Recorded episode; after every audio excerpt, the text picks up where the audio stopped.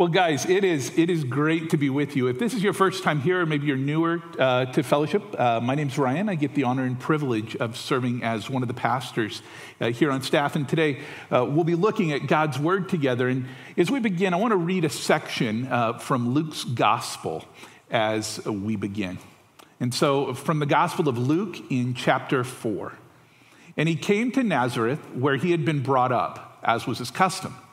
And he went to the synagogue on the Sabbath day and he stood to read. And the scroll of the prophet Isaiah was given to him, and he unrolled the scroll and found the place where it was written The Spirit of the Lord is upon me because he has anointed me to proclaim good news to the poor. He has sent me to proclaim liberty to the captives and the recovering of sight to the blind, to set at liberty those who are oppressed, to proclaim the year of the Lord's favor. And he rolled up the scroll and he gave it back to the attendant and he sat down. And the eyes of all who were in the synagogue were fixed on him. And he began to say to them, Today, this scripture has been fulfilled in your hearing. And all spoke well of him and marveled at the gracious words that were coming from his mouth. And they began to say, Is this not Joseph's son? So we begin. Would you join me in a word of prayer? Lord Jesus, I think about the day that you spoke those words in the synagogue, and I wonder, did it feel just like another Sabbath day? And yet, this declaration that you were making sent shockwaves. Lord, how I pray that as we look at your word today, that you would open our minds and hearts to see, uh, to see you, to see your work within us, and that by your grace, your mercy, your strength, you would be glorified. God, don't let us leave this place without being transformed by your goodness and mercy and love. We love you, Jesus, and we thank you in your name. Amen. Friends, as I was thinking about our time together this morning, I was reminded that the reality is uh, we all come uh, from a variety of different places.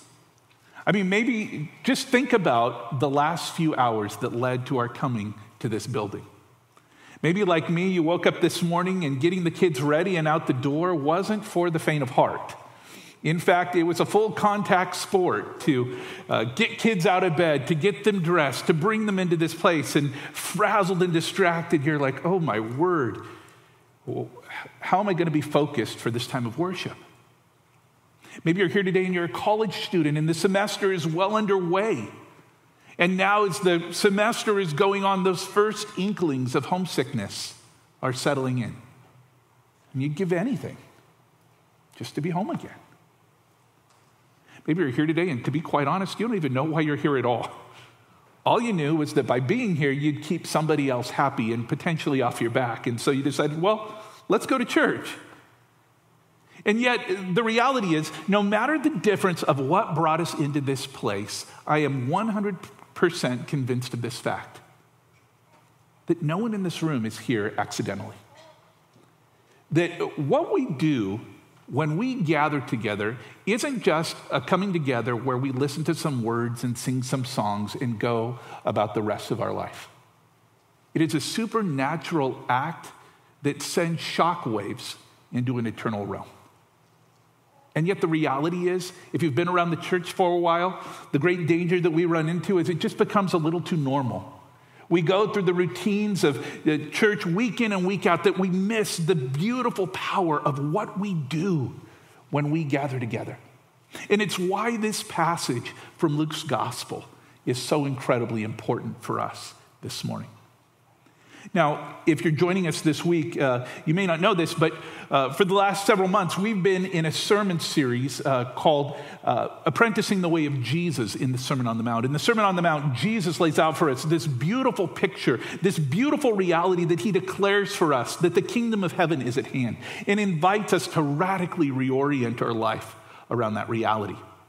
But as we come to this week, uh, what we're going to do is do something a little different. We have a tradition here at Fellowship Nashville of pausing in the fall to look at one of our values, to look at our vision and what we really treasure as a church and what we sense God is leading and inviting us into as we look to the season ahead. And this year, we felt led to focus on our value of relationship matters and the power of community. You know, as we've been talking about apprenticing the way of Jesus, one of the things that we simply can't escape is that community was incredibly important to Jesus. In fact, as you look at the life of Jesus, I'm convinced you see a pattern of community that becomes so instructive and helpful for us today. In, in short, I would describe that pattern of community in the life of Jesus as the M the 12, the 3, and the 1. And for the next four weeks, what we're going to do is we're going to look at each of those different spheres and the unique role that they play and talk about how that begins to influence the way that we go about life as a church together. And today we come to the first of those, what we call the M, or the multitude. You see, uh, we see Jesus practicing spheres when he gathers together as a member of the nation of Israel, uh, when he takes out his 12 disciples and does life with them in a smaller way, in the three that he selects out from within the 12, and in his own personal relationship with the Father. But when we gather together in a place like this, have you ever stopped to ask the question, what are we doing? I mean, is it really just uh, listening to some guy talk uh, for, for a little while and singing a few songs and going about life as usual? Or, or do we do something unique and special when we gather in this place? And I'm convinced we do. You see, the unique and, and significant role of the multitude is that it's here in the multitude that we declare the reality and the presence of the kingdom. In fact, the key idea that I would suggest to you today is that it's here in the multitude, following in Jesus' example, we declare the presence and the power of his kingdom when we gather in a space like this. And in order to help us understand that, uh, what I want to do is I want to look at this scene from the life of Jesus and, and look at the way in which he invites us to a powerful example and recognition of what happens when we gather together in this. And I want to begin by suggesting to you this simple reality that Jesus models for us a life of community. You know, if you look with me there in Luke chapter 4, in verse 8 or verse 16, we're told, and he came to Nazareth where he had been brought up, and as was his custom. Again, uh, we might be very quick to skip over those words, but Luke is giving us a very significant and important detail at this point. He's telling us something about the life of Jesus. Jesus valued being a citizen of the member and a member of the nation of Israel day by day, week by week. He would go to the synagogues, he would celebrate the festivals. He recognized that these weren't just some random events, but participating in them said something. And I believe he recognized that it was intrinsically connected to this declaration that the kingdom of heaven is at hand. And what we find in this scene is that he goes to the synagogue on the Sabbath day. Now, friends, uh, there's a number of things that are significant about this. Uh, have you ever thought about the irony of this moment? If Jesus had the custom of going to the synagogue, though he himself is God himself, it would, be, it would seem redundant. I mean, is Jesus going to the synagogue in order to worship himself? No. I think, I think that was part of it. I think Jesus understood that there was a worship of the Father that was taking place in that moment. But I think he also recognized that when they came together in that space, something was happening. In fact, uh, maybe at the most basic level, it's helpful to simply pause and recognize that though God Himself, Jesus modeled the significance and importance of worshiping as a faithful member of the family of Israel. Think about that for a second. Jesus understood that when we gather together, we declare something.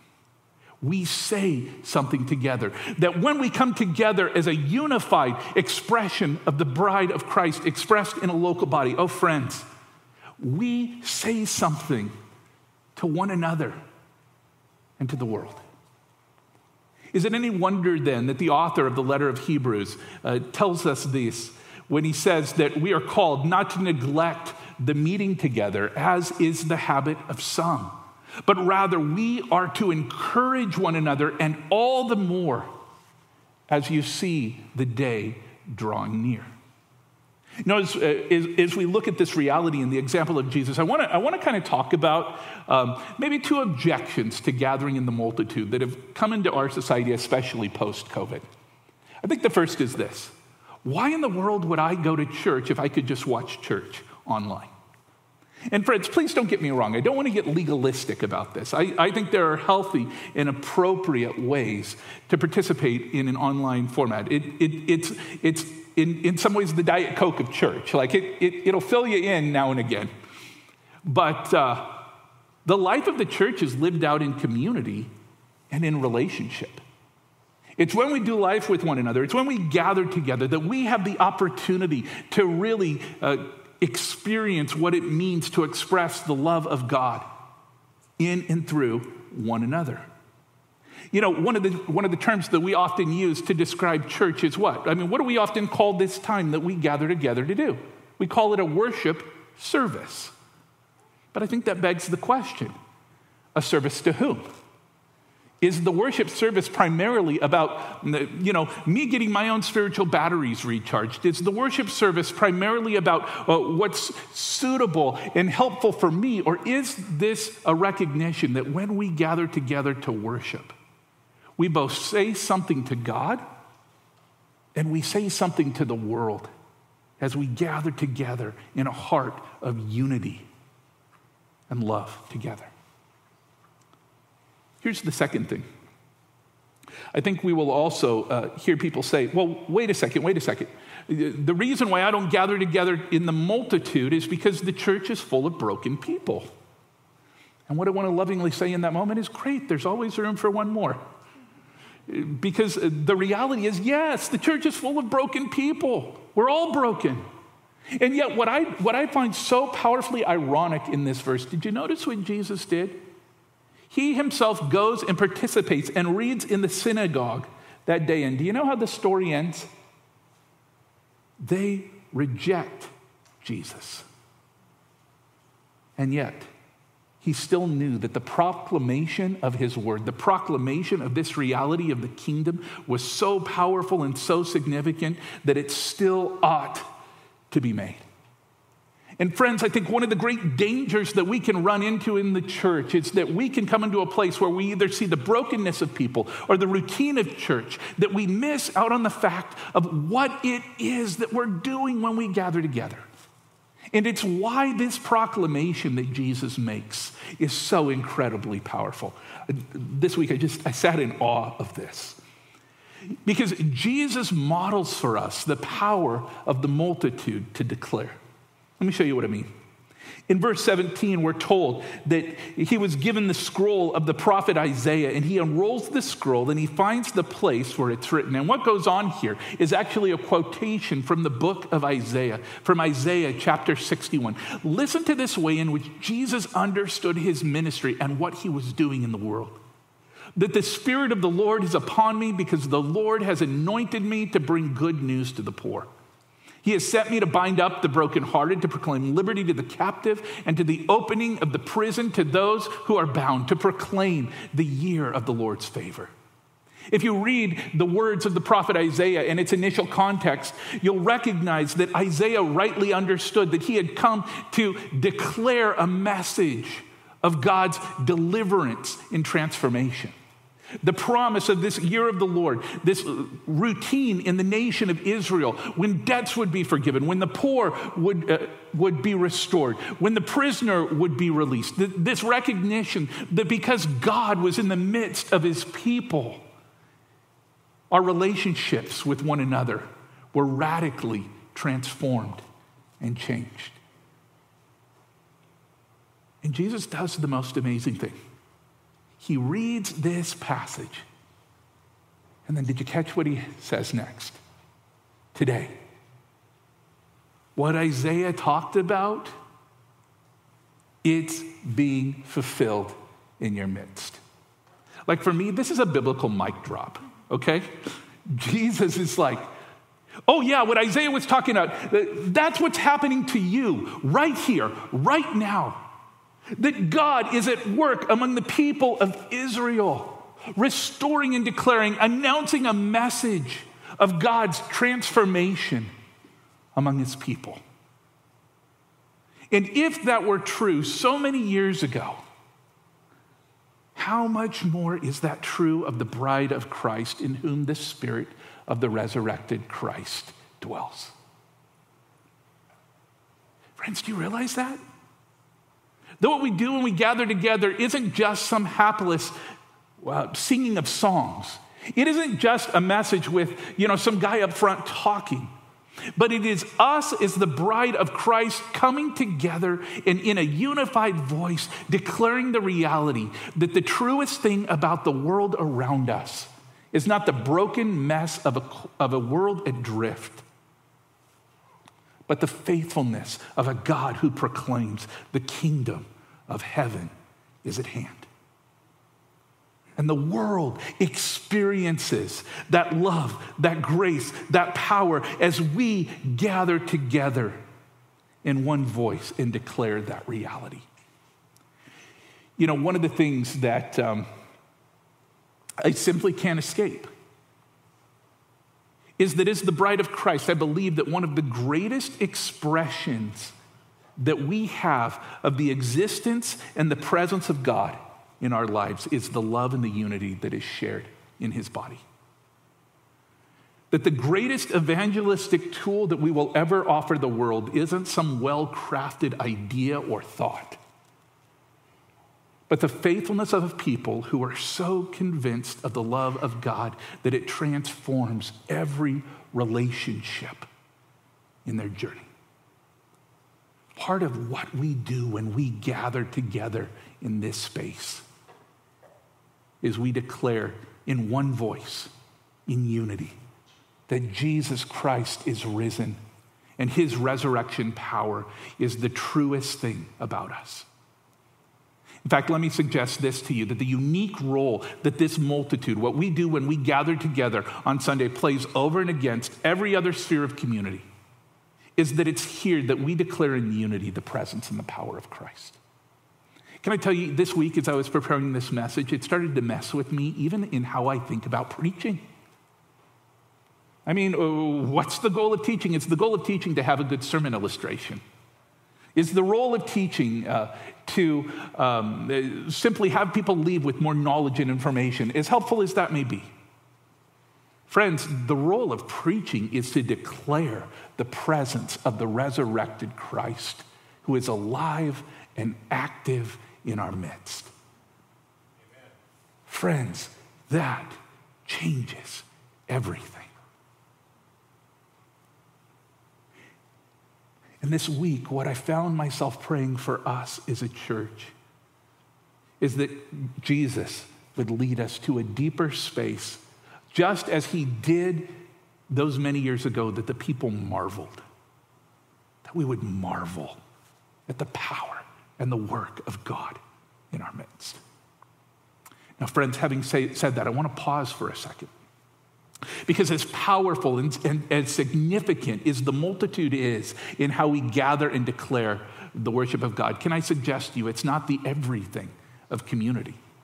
In fact, I'm convinced that if, if our participation in the life of the body of Christ is simply coming once a week on Sunday and then going back and living life, uh, friends, we'd be missing something. And that's where these other spheres of community uh, kick in. Fast forward a little bit to next week as we talk about the 12. The unique role of the 12 is that it's in the context of those relationships that we are drawn into a deeper space of relationship with Jesus. And it's why here at Fellowship Nashville, we place a high value on our city groups. Again, I want, to, I want to pause here because it's in those city groups that we find the context to apply and live out what it is that we've learned in the other spaces. In fact, I want to challenge you that if you're not actively a part of a city group, man, please take the step of doing that because, um, in a sense, what we do here is the theory. It's in the 12 uh, that you'll find the lab to live out what it is that we talk about over and against the challenges of doing life with other people, that uh, it's sharing in the highs and the lows, that we find the freedom and the joy of what it means to walk with Christ together.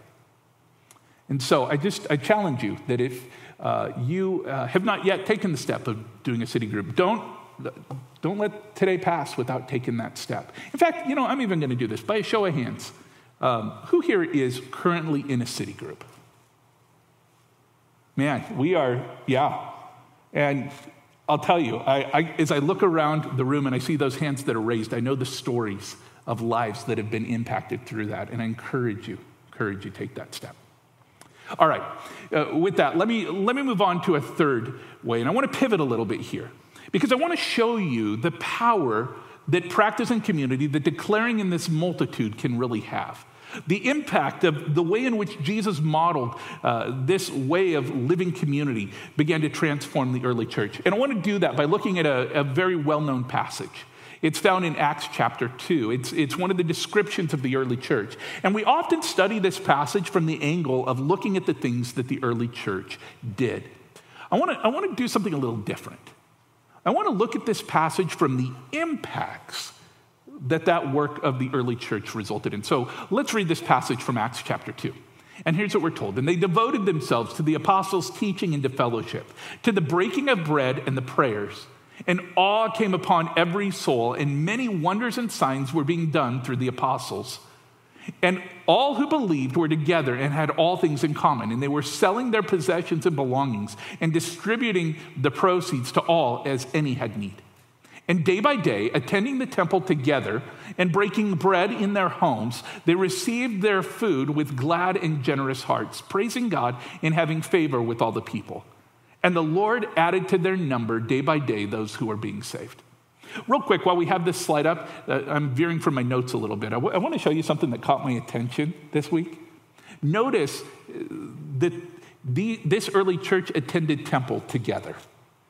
There was a recognition that there was something significant in, in doing life together as members of the nation of Israel. But, but I, want you to, I want you to notice the impacts that practicing this kind of unity and relationship had on their lives. Number one, I want to suggest to you that there was spiritual vitality. I mean, I, I, I love this. And there was a sense of awe that grew among the people. You know, as I, as I read that this week, uh, what just really caught my attention is when was the last time I came to church with a sense of awe? When was the last time I came to worship with a sense of awe? Or is it just the routine of, oh, this is what we do? We're going to go through our thing, we're going to get it done, and we're going to go to lunch afterwards. Or do I recognize that when I walk with others, I stand in the presence of another who bears the image of Christ? And as we, as those who are called to this expression of the local body, gather together, something is happening that is so beautiful and powerful that it makes the forces of darkness tremble. And I found myself praying this week God, deepen our sense of awe again at the power of your work and love and mercy in our lives. I suggest to you a second thing that I see in this text. Number two, that there was unity among the people. I mean, unity that caused the world to look on and say, What in the world is that about? I mean, unity that led the people to give and live in such a way that was so outside the norm of the world around them. And as we begin to live and, and carry out the unity of the bride of Christ as we, as we come together, friends, what a powerful invitation and example to live out in the world around us. And ultimately, this resulted in a third impact, and I love this. And the Lord was adding to their midst, day by day, those who were being saved. The world was literally changed as the people of God came together in community. I mean, again, you guys know this, but Jesus himself told us how will the world know that we are of him? By our what? By our love. The world will know that we're from him uh, by our love. I mean, as wonderful as this is, the world won't know that we're His because of the building. Though, what an incredible gift He's given us. The world won't know uh, that we're His because Brett's really awesome on the guitar. It's amazing as, and awesome as Brett is. The world won't know that He is because I or Mark preach a really good sermon. But the world will know that we are His by our love. By our love. And what we do when we gather together is we make a statement to the world that the resurrected Christ is risen in power and love, and he is filling his people. And as we come together, we go into this world to declare with one voice Christ is risen. Amen? Yeah. And ultimately, then, I think the question that this passage leaves us with is simply this How can I come to the multitude in a sense of awe and unity and declare the power of the resurrected Christ? I mean, friends, just earlier, I mean, it, there were a couple moments in our, in our worship service that I just, I, I want to dial back to because they were so incredibly profound to me. Um, number one, we just sung that song, Great Are You, Lord. Great are you, Lord. I mean, again, we know this to be true, right? We know in principle, yes, God's awesome. But when we sing those songs, is it, mm, Great are you, Lord? Yeah, Oh man, by the way, football's coming up later today. And, woo. Or is it, God, you are awesome? The other moment that caught my attention was that beautiful moment uh, when we had the opportunity to celebrate uh, Simpson and Charlie. You know that as we prayed over them, we as a unified body share a spiritual responsibility to them and to one another in this body. That when we come together in unity and serve one another, by the way, that isn't just for the adults in this room, it's for the kids and the teens as well. That when we come together in one voice and unify and declare the resurrection power of Christ, we point one another to a deeper reality. It's the beauty and the gift that we've been given is the bride of Christ. And how I pray today. That as we once again continue to gather in this multitude, even as we continue this service by singing one final song, that this isn't just some routine, it isn't just uh, some uh, step that we cross off the list of today's requirements, but it is a declaration from our heart and our soul, enabled by the power of the Spirit within, to declare the reality of the resurrected Christ. I'm going to invite Brett and the worship team to come back up. You know, as we close today, um, this song that has just been in my heart and mind all week as I've been prepping is a very well known one to many of you, I'm sure. It's Be Thou My Vision. And what would it look like if that truly became the prayer of our hearts God, be thou my vision. Shape uh, what I do when I gather together in this multitude. Help me to lend my voice to this declaration, this reality that Christ is risen and it changes everything. Friends, this is no mere gathering if God enables the, or eh, sorry, not enables, if God inhabits the prayers of his people.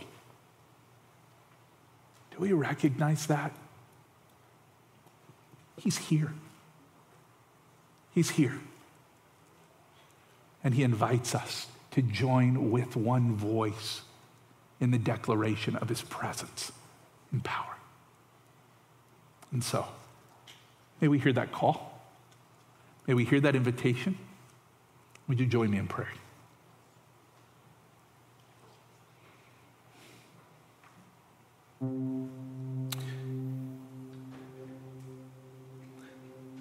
Lord, how I pray that you would deliver us in our worship, in our routine of doing community or church from ever talking about you behind your back. Of ever talking about you as if you're some distant and removed person or entity rather than the one who is at the center of our lives and of our gathering and of our church. Oh, Father, thank you that you have chosen to love us from before the foundations of the earth. Jesus, thank you that you gave your life to redeem each life here. And Spirit, thank you that you are alive in your bride today to declare the truth of the resurrected Christ.